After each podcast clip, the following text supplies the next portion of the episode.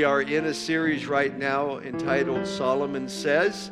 It's based on that kid's game, Simon Says, and whatever Solomon says is a really important thing. We need to listen to it, and we need to conduct and live our lives accordingly. And we've talked about the fear of God. We last week looked at the discipline of God, both not only in submitting to God's discipline, but also developing discipline within our lives. And sometimes that's just what it is to be a disciple. A disciple of Jesus is someone who disciplines their life after the pattern of Jesus Christ. And so we talked about that last week. Today I want to talk about the heart. I want to dig into the heart today. And I've entitled this message today, this is what Solomon says, "Guard your heart or you could lose it." That's the title today. And I want to come out of Proverbs chapter 4, and I'm going to begin at verse 20. At verse 20. And this is what Solomon says. He says, "My son, pay attention to what I say. Turn your ear to my words. Do not let them out of your sight. Keep them within your heart. For they are life to those who find them and health to one's whole body. Above all else," everybody say above all else. In fact, let's read this line together. Ready? "Above all else, guard your heart, for everything you do flows from it." Let me continue. "Keep your mouth free from perversity. Keep corrupt talk far from your lips. Let your eyes look straight ahead. Fix your gaze directly before you. Give careful thought to the paths of your feet, and be steadfast in all your ways. Do not turn to the right or to the left. Keep your foot from evil." Going back to verse 23, "Above all else, guard your heart, for everything you do flows from it." The New Living Translation says, "Guard your heart, because what comes out determines the course of your life." And so we want to talk about this today. Now, every day that we live, our physical heart beats 100,000 times and pumps 2,000 gallons of blood through 60 miles of blood vessel. I bet you didn't know that. Maybe you did. The size of our heart is about the size of our fist. If you make your fist, that's about the size of your human heart, and it weighs anywhere from 8 to 10 ounces. Heart disease is still, to this date, the number one killer across the world. That's what people die from. An interesting fact is that most heart attacks happen on Monday when people are on their way to work. So as they're driving to work, stress begins to rise. I got to deal with that person again. And then the stress rises, and so does the blood pressure.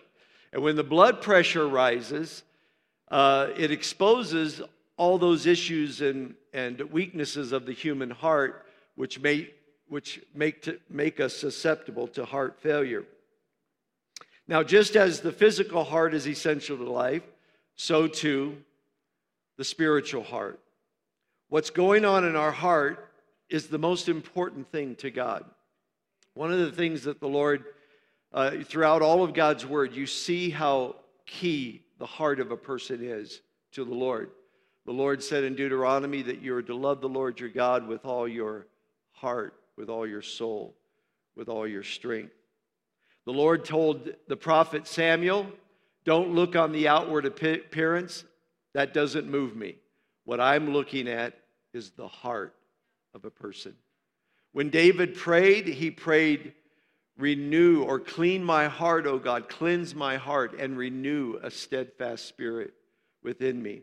Jesus, talking about the Pharisees, he said, "They are like hypocrites who draw near to me with their mouth, but their heart is far from me." Peter encouraged Christians everywhere. He said, "I want you to love one another deeply from the heart." Love people from the heart. And then Paul said in Ephesians chapter 3, when he was praying for the Christians, he said, "My prayer for you is that Christ would dwell in your heart through faith." So the heart is what really matters to God. What really matters to God is the matter of the heart. So, but this brings us back to Solomon and what he said here in Proverbs chapter 4. Now, the thing that we know about these words of Solomon is that he learned this word, and then he wrote it, and then he shared it with his children, thereby every one of us, but he didn't live it over the long haul in his life. He said these words, but throughout the course of his life, he didn't actually live it. He said, above all, guard your heart. But over the course of his life, he began to not guard his own heart. When Solomon became king, he was around 20 years of age. And one night, the Lord showed up in a dream and said, Solomon, what do you want me to do for you? And Solomon said, well, I feel like a child trying to do a man's work. I don't know what to do. I don't know how to lead myself, let alone a nation. So God, if you would give me a heart of understanding, that would really be great. And the Lord was so pleased by his response about what he wanted God to do for him, that the Lord said to Solomon, I'll not only give you a heart of understanding, but I'll do a lot more for you, Solomon, if you obey my words and follow my decrees. You'll get everything you have. So Solomon, from this place of genuine desire, wanted to lead his own life, wanted to lead his nation with a heart of understanding. But as he grew older, his heart began to wander from the Lord. And he didn't guard his own heart. And his heart ended up becoming divided in its allegiance to God. And the interesting thing about this, he had a divided heart with God over the course of his life. And when he died, the nation itself became divided because he set the tone of what happened from that time on. Amen. You guys are quiet out there. Is it okay? All right. So I want to talk about this today. I want to talk about the heart. When we talk about the heart is the control center of your life. The heart is the core of who you are, and it reveals your deepest affections, your desires, really your mindset, and also your will. So when Solomon says guard the heart, what is he talking about? Well, I want to talk about this today, and I want to take a look into our heart in one respect, and then I want to come back and talk about what it looks like to guard the heart. First of all, if we're going to guard our heart, we need to diagnose any heart problems that we may have. That's the first thing that I want to talk about, talking about diagnosing our heart problems. Now, in Ephesians 4:23, this is a different translation. This is what it says. Keep your heart with all diligence, for out of it are the issues of life. Everybody say issues. Anybody here have issues? Turn to somebody and say, I know you got issues, but I still love you. So he said, out of the heart flow the issues of life.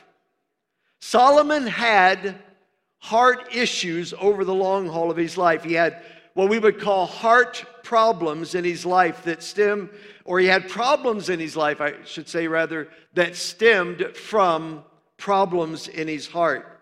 Heart problems cause life issues.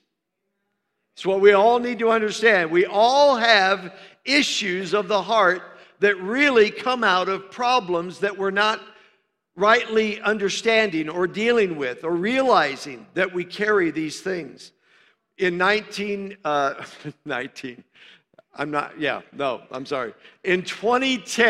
at the age of 47, I had a heart attack. I was shocked.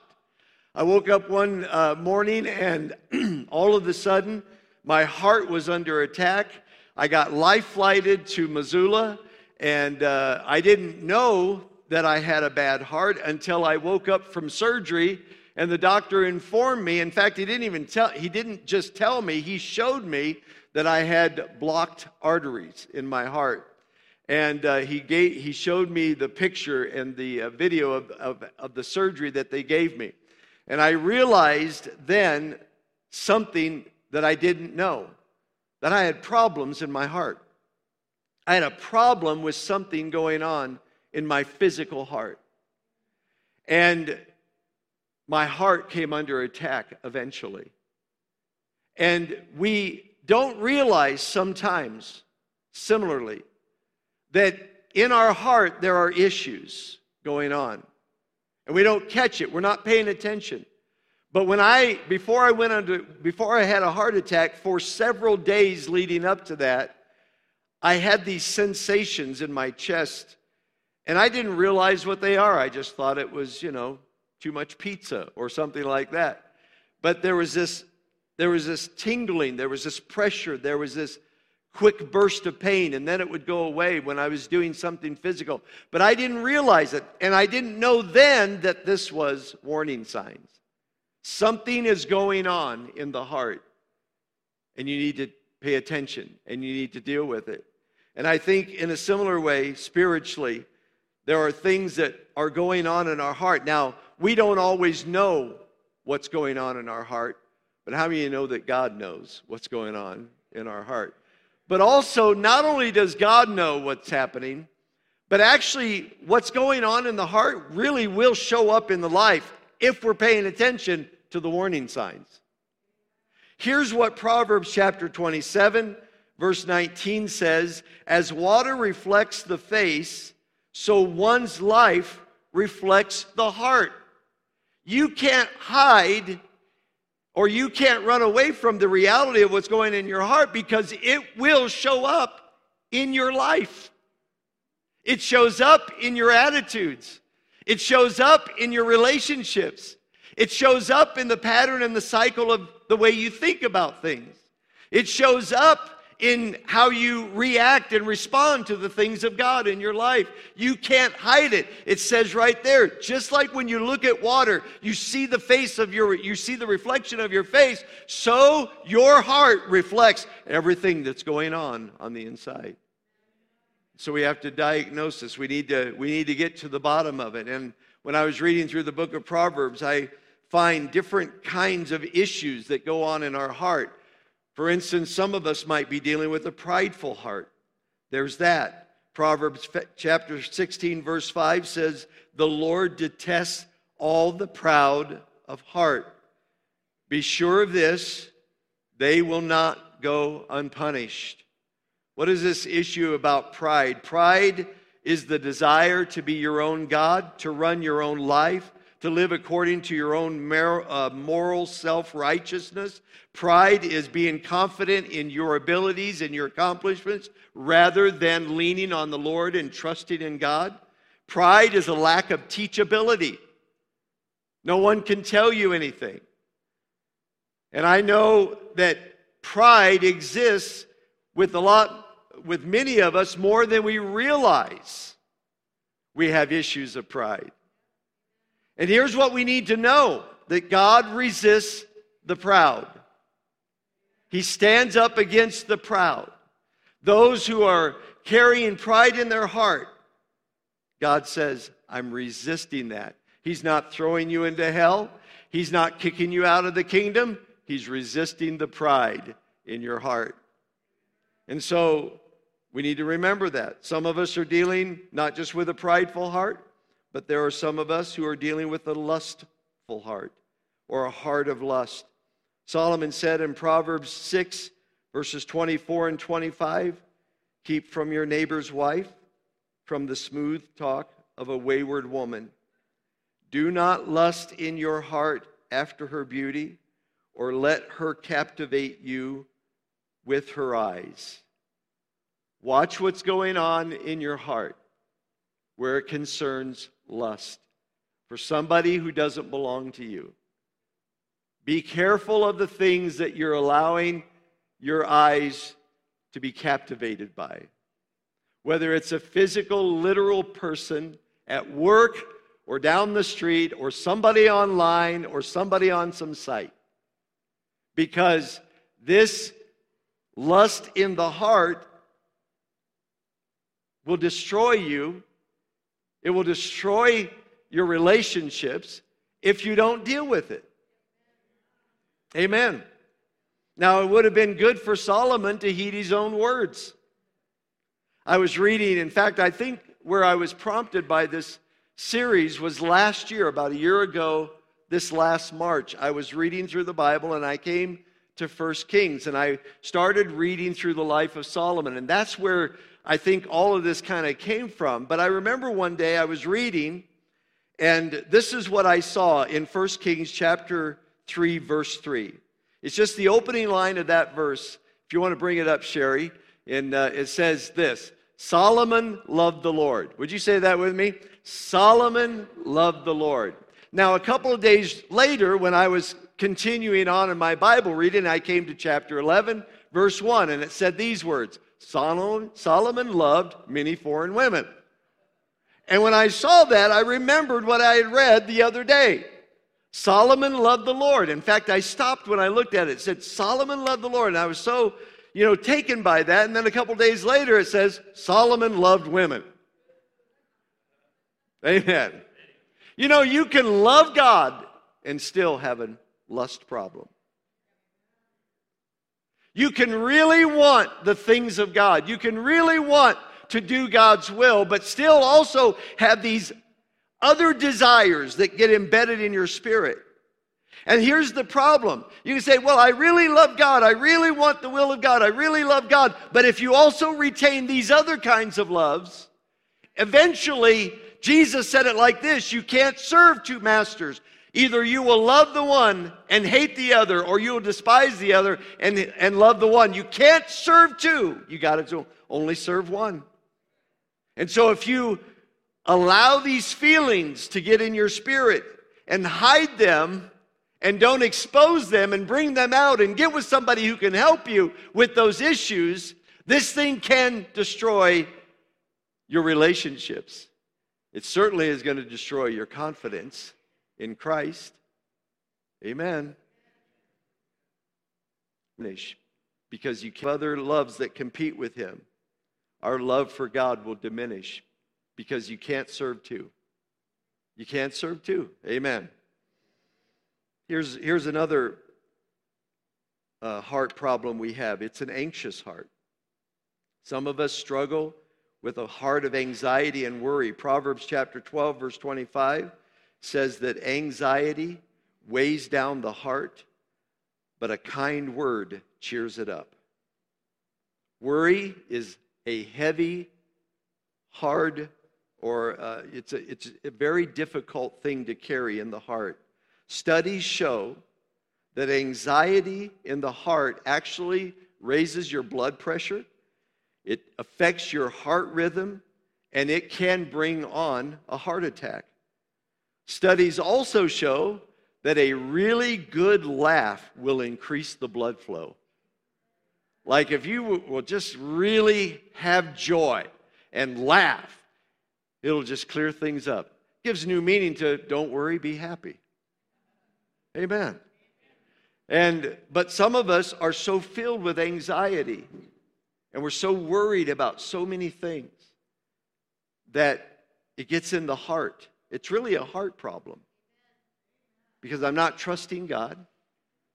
I'm not depending upon him.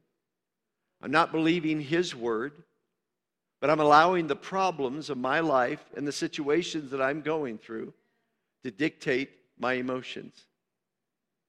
And Jesus said, you don't have to worry about anything. God knows everything that's going on in your life. He knows everything that you're going through.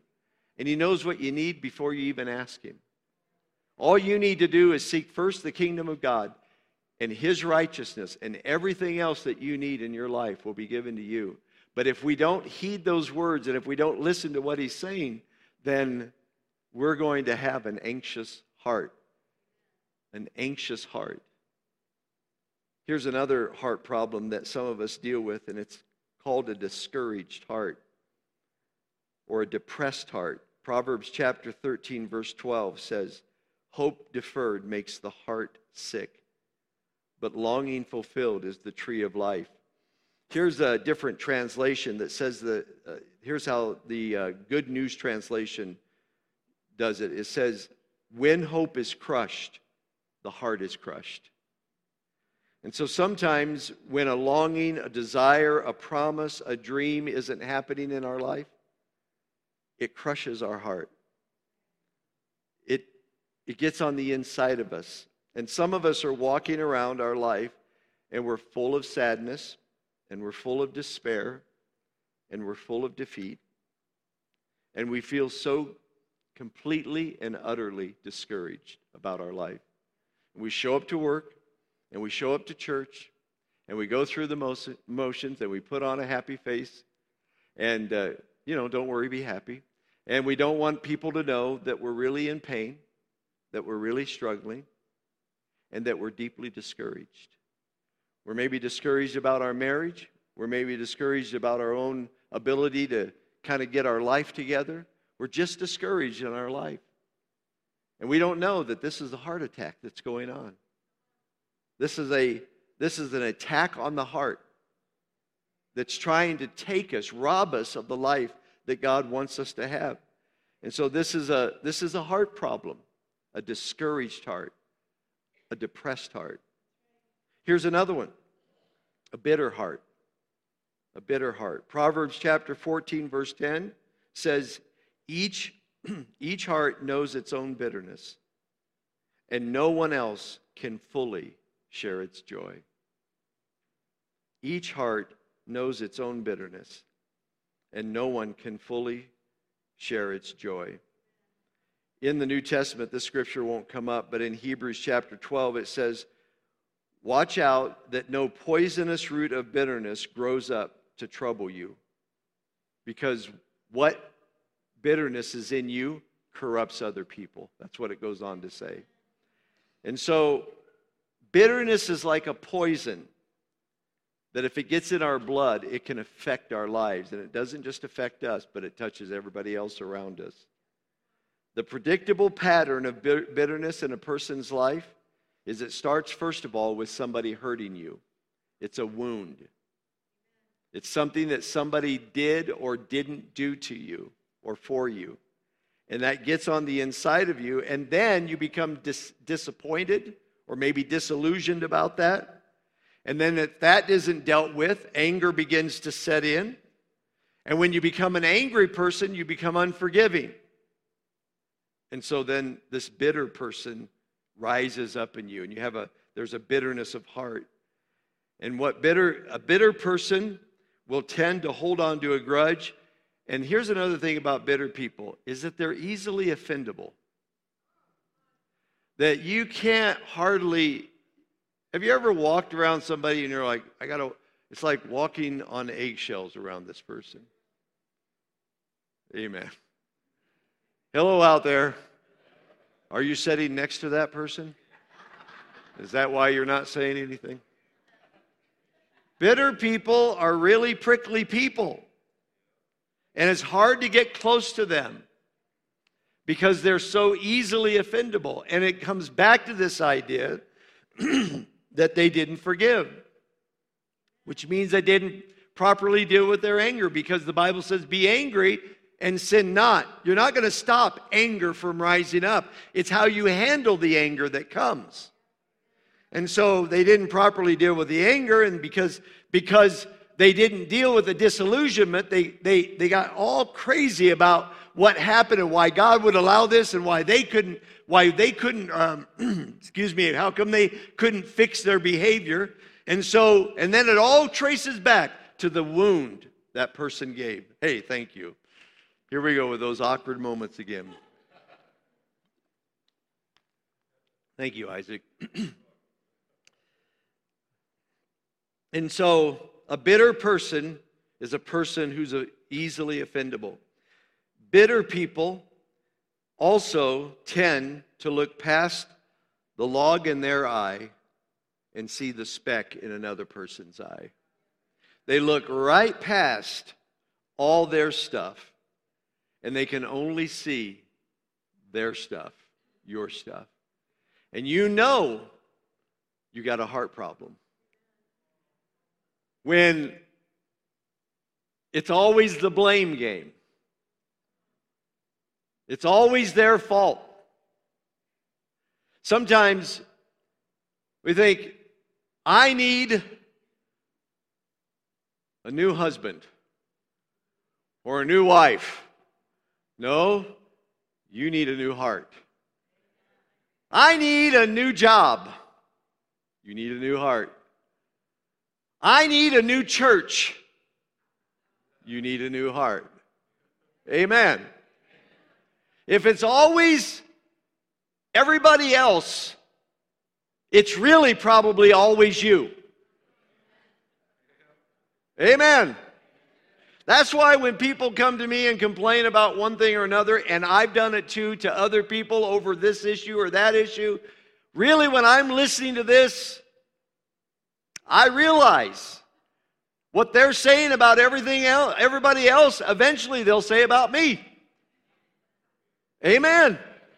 I've had people sit down and talk to me. I had a young person came a few years ago, and he sat down and talked to me about all the other churches in town that he had to confront, and then ended up leaving. And while we were fellowshipping, and he had just shared how much he loved the church, and he loved the preaching of the church, and he loved our worship in every aspect, as he was telling me all the places that did it wrong, didn't do it right, and he had to confront them, I knew in the back of my mind, we're next.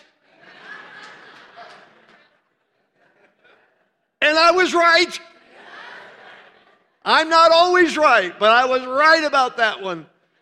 It was a few years down the road, but a few years down the road, we had a come to Jesus meeting because I didn't do it right. Amen. Can you believe I didn't do it right? That didn't shock any of you. Amen. That's a bitter heart.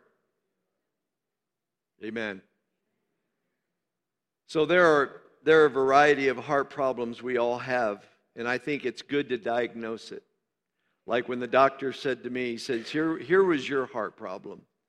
You had clogged arteries. One of them was 100% clogged. The other one was 75%. He put stents in both of them. And he showed me on the screen that when they put the stent in where there was no blood flow, all of a sudden there was a flow. And that's what God wants to do to the heart. But you don't know you have it until it's diagnosed. And when you diagnose what you got, is it pride? Is the issue for you right now in your life lust? Is the issue depression and discouragement over what's not going on? Are you anxious? Are you worried? Whatever it is, it's important that we know what it is so we know how to handle it. And that's where I want to get to now. I want to talk about maintaining a healthy heart, and I want to deal with this. Now, remember what Solomon said in chapter 4, verse 23. He said, above all else, the most important thing is to guard your heart. That's the most important. And that word guard means what it says, to set like a guard. Watch over your heart. Watch over what's going on in your heart. Watch over what's coming into your heart. Watch over your influences. Watch over the things that are happening. Set a guard over your heart. And the very word assumes, the very use of the word guard assumes that there are things trying to creep in. There are places where your heart comes under attack.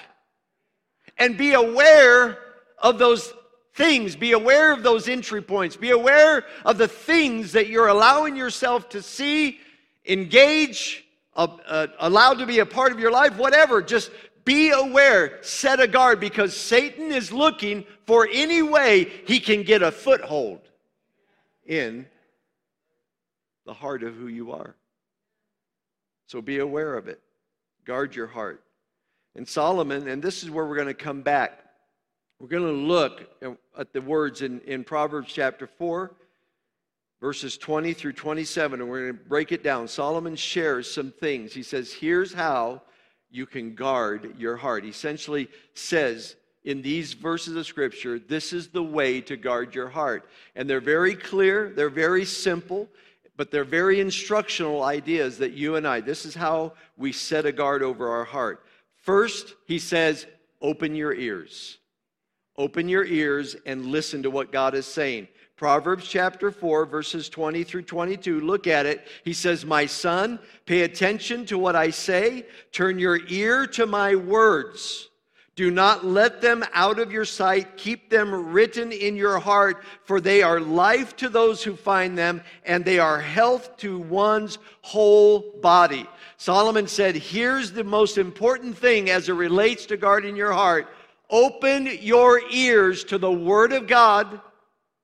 Open your understanding to what God says. Have a hearing ear and pay very close attention to the Word of God, not just the preaching of it, but the reading of it. And when God comes and speaks to you and He shares things with you, lean into what God says. It's life to your body. He said it's health to your body, to have a listening ear, an ear open to the Lord. Amen. David said, how can I keep my way pure? By hiding your word in my heart. How can I stay on the course that God wants for me? How can I protect my heart from all these other influences and these attacks of the enemy? The pride, the lust, hiding the word of God in your heart is key. Putting it in your heart. Listen to what God says. So, we need to be attentive to the Word of God. We need to absorb it into our spirit. We need to apply it to our life because hearing, a hearing ear is health to the body. Amen. We need to listen to what God is saying. Come on, church. Amen. And then he says, not only open your ears, but watch your words. In verse 24 of chapter 4, he says, keep your mouth free from perversity. Keep corrupt talk far from your lips. What you say, how you say it, affects your heart. Now, Jesus taught us, he said, evil talk comes from out of the heart. But we also know that the way I can communicate, what I say, there is life and death is in the power of the tongue. So if I'm speaking death, then how's that going to affect my heart? How's that going to affect my life? Life and death are in the power of the tongue. What we say comes from the heart, but the heart is affected by what we say. Now, I don't think this scripture is up there, but in Proverbs 15:1, it says, a gentle answer turns away wrath, but a harsh word stirs up anger. So, if you don't want to have an argument, stop yelling. Shut your mouth. That's what he says there. A gentle answer turns away wrath. But a harsh word just keeps stirring it up. Amen. Have you ever argued? Have you ever talked with somebody and you were in a dispute? Nobody was yelling, but you knew they weren't listening to what you were saying. They were waiting for you to stop so they could tell you what it's really like. And sometimes, so think of it this way. If that's what happens between you and me when we're talking to one another, gentleness turns things down, right? How much more is that true for us in the way we talk in our life about ourselves, to ourselves, or about issues around us? If we will speak differently, we're guarding our own heart. But if all is coming out of our mouth is complaint and negativity, and anger, and just spewing out all this stuff all the time, all we're doing is weakening our own heart. And so we need to watch our words. Psalms 19 verse 14 says, David prayed these prayers. He said, may the words of my mouth and the meditation of my heart be pleasing in your sight, O Lord, my rock and my redeemer. Let my mouth and my heart sync up. Let my words be right, be pleasing words. Amen. Because this is the guard of your heart. Also, David said, not only must we open our ears and watch our words, but we need to focus our attention. Verse 25, chapter 4, verse 25 says, let your eyes look straight ahead. Fix your gaze directly before you. Let your eyes look straight ahead. Fix your gaze directly before you. This means keep your eye firmly fixed on the goal. John said that the lust of the eye is the eye that is allured by distractions and passions other than having an affection for God. Jesus warned about people who put their hand to the plow, but they're looking back. And people who are not looking forward are not going to go forward. You can't go forward if you're looking back. You have to get your eyes on the Lord. Amen, church? Amen. It's lonely up here today. But we're all in this together, right? If I go down, you go down with me. Sorry.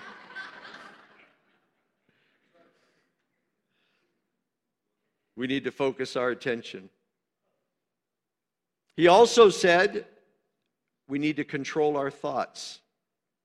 Look at verse 26.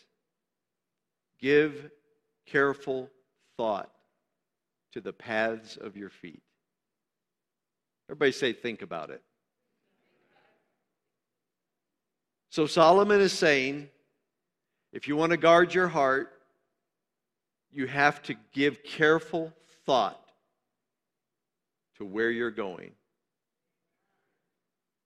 Control your thoughts. Control the way you think. That word, give careful thought, that word means to weigh it out in the sense of think it through. Where are you going?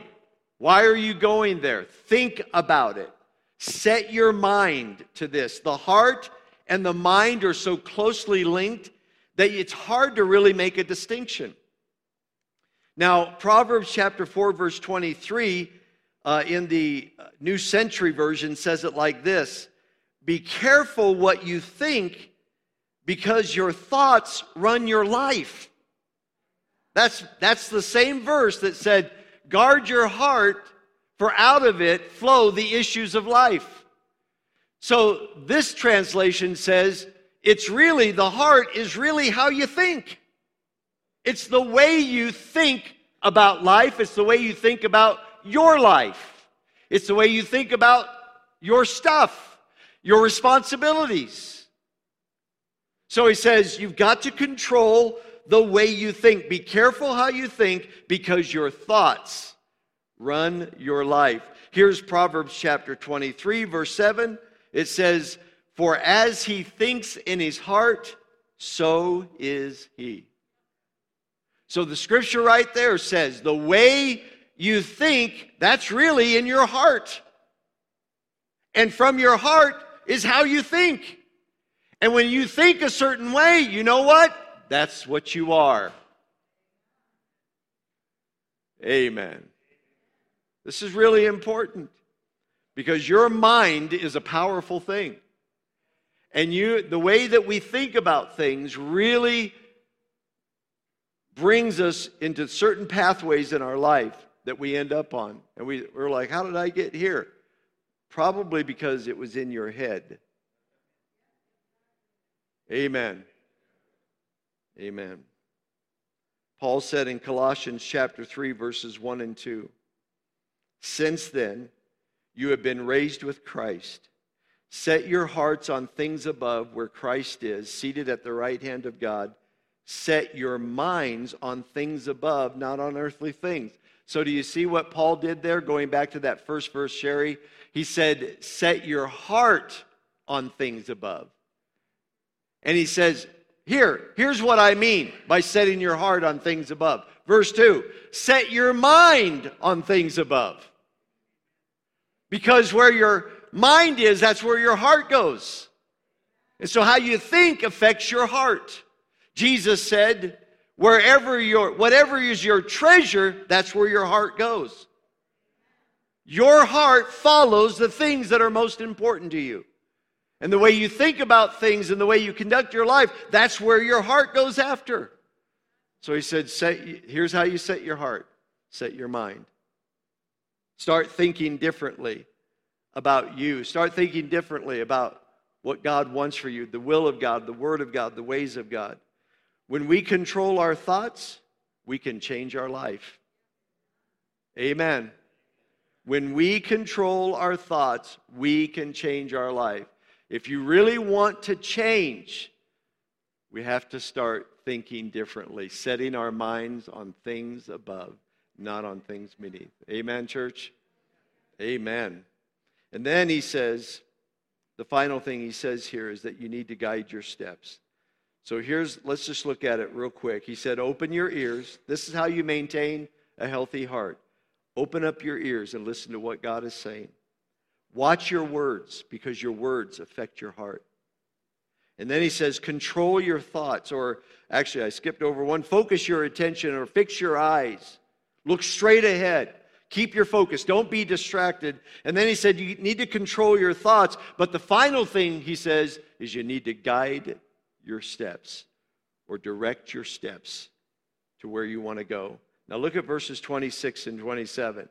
He says, give careful thought to the paths of your feet, and be steadfast in all your ways.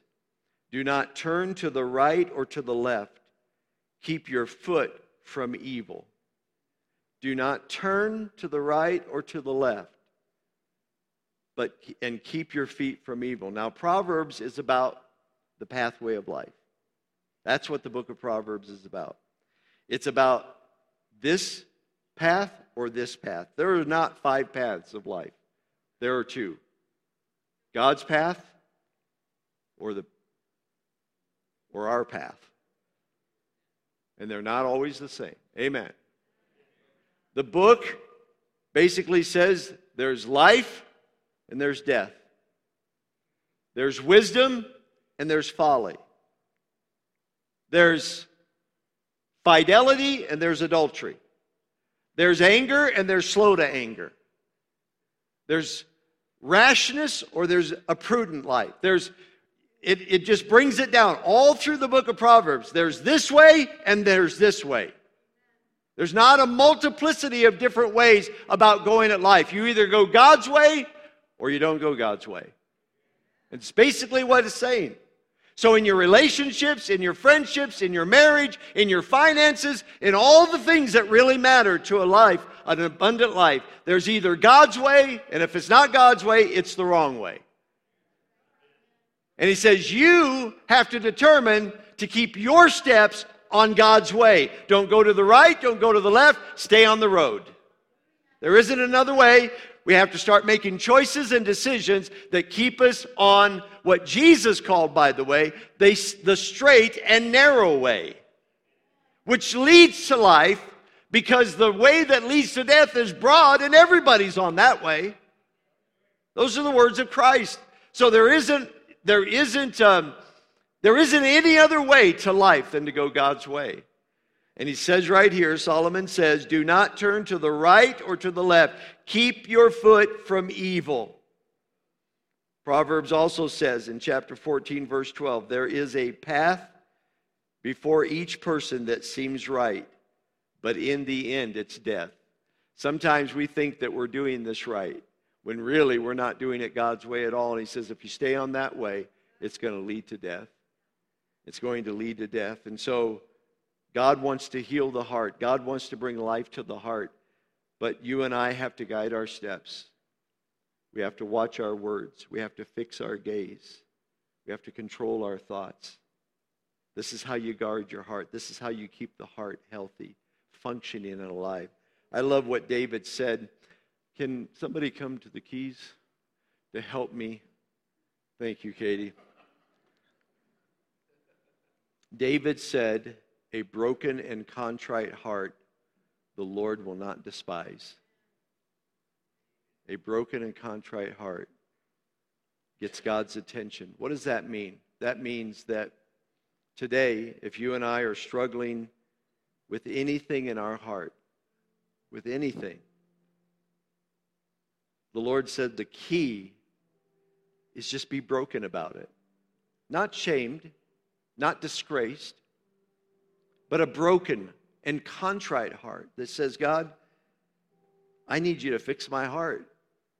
I need you to do surgery on me. I feel there's some blockages that are keeping me from living the life I'm losing. It's almost like admitting where we may have lost our heart. Maybe it's lost in bitterness, or maybe it's lost in anxiousness, or maybe it is captivated by lust, and it's really, there's just a deep struggle in the heart. And the Lord's saying, here's the pathway to heal your, to maintain a healthy heart, but I can heal your heart too. I can do a work in your heart to bring life. And I believe He wants to do that today. So would you stand with me all over this place, and let's just wait just for a moment in the presence of God.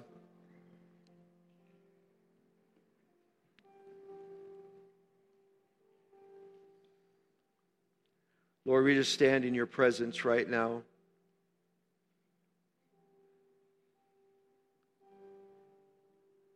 Just pray, Lord, that you would come in this moment and just say what you want to say and do what you want to do in our hearts right now. God, we just pray, Lord, that you would do an open heart surgery on us right now in this moment. In your presence. Your word says that your word is living and active and sharper than any two-edged sword, and that it's able to discern, it's able to repair in the deepest parts of our heart. And I just pray for any one of us, God, who are struggling and our heart is under attack. God, I just pray that today you would bring healing and restoration. Could I have those who are the prayer team, if you would just go ahead and come forward at this time, and just be prepared to pray for anyone. Let's just wait just for a moment in the presence of the Lord. God, we need you right now. We need you, God. We need your healing touch. We need your healing power right now. For anyone, Lord, who wants to bring their heart to the altar of your presence, God, and allow you to move in them and work in them.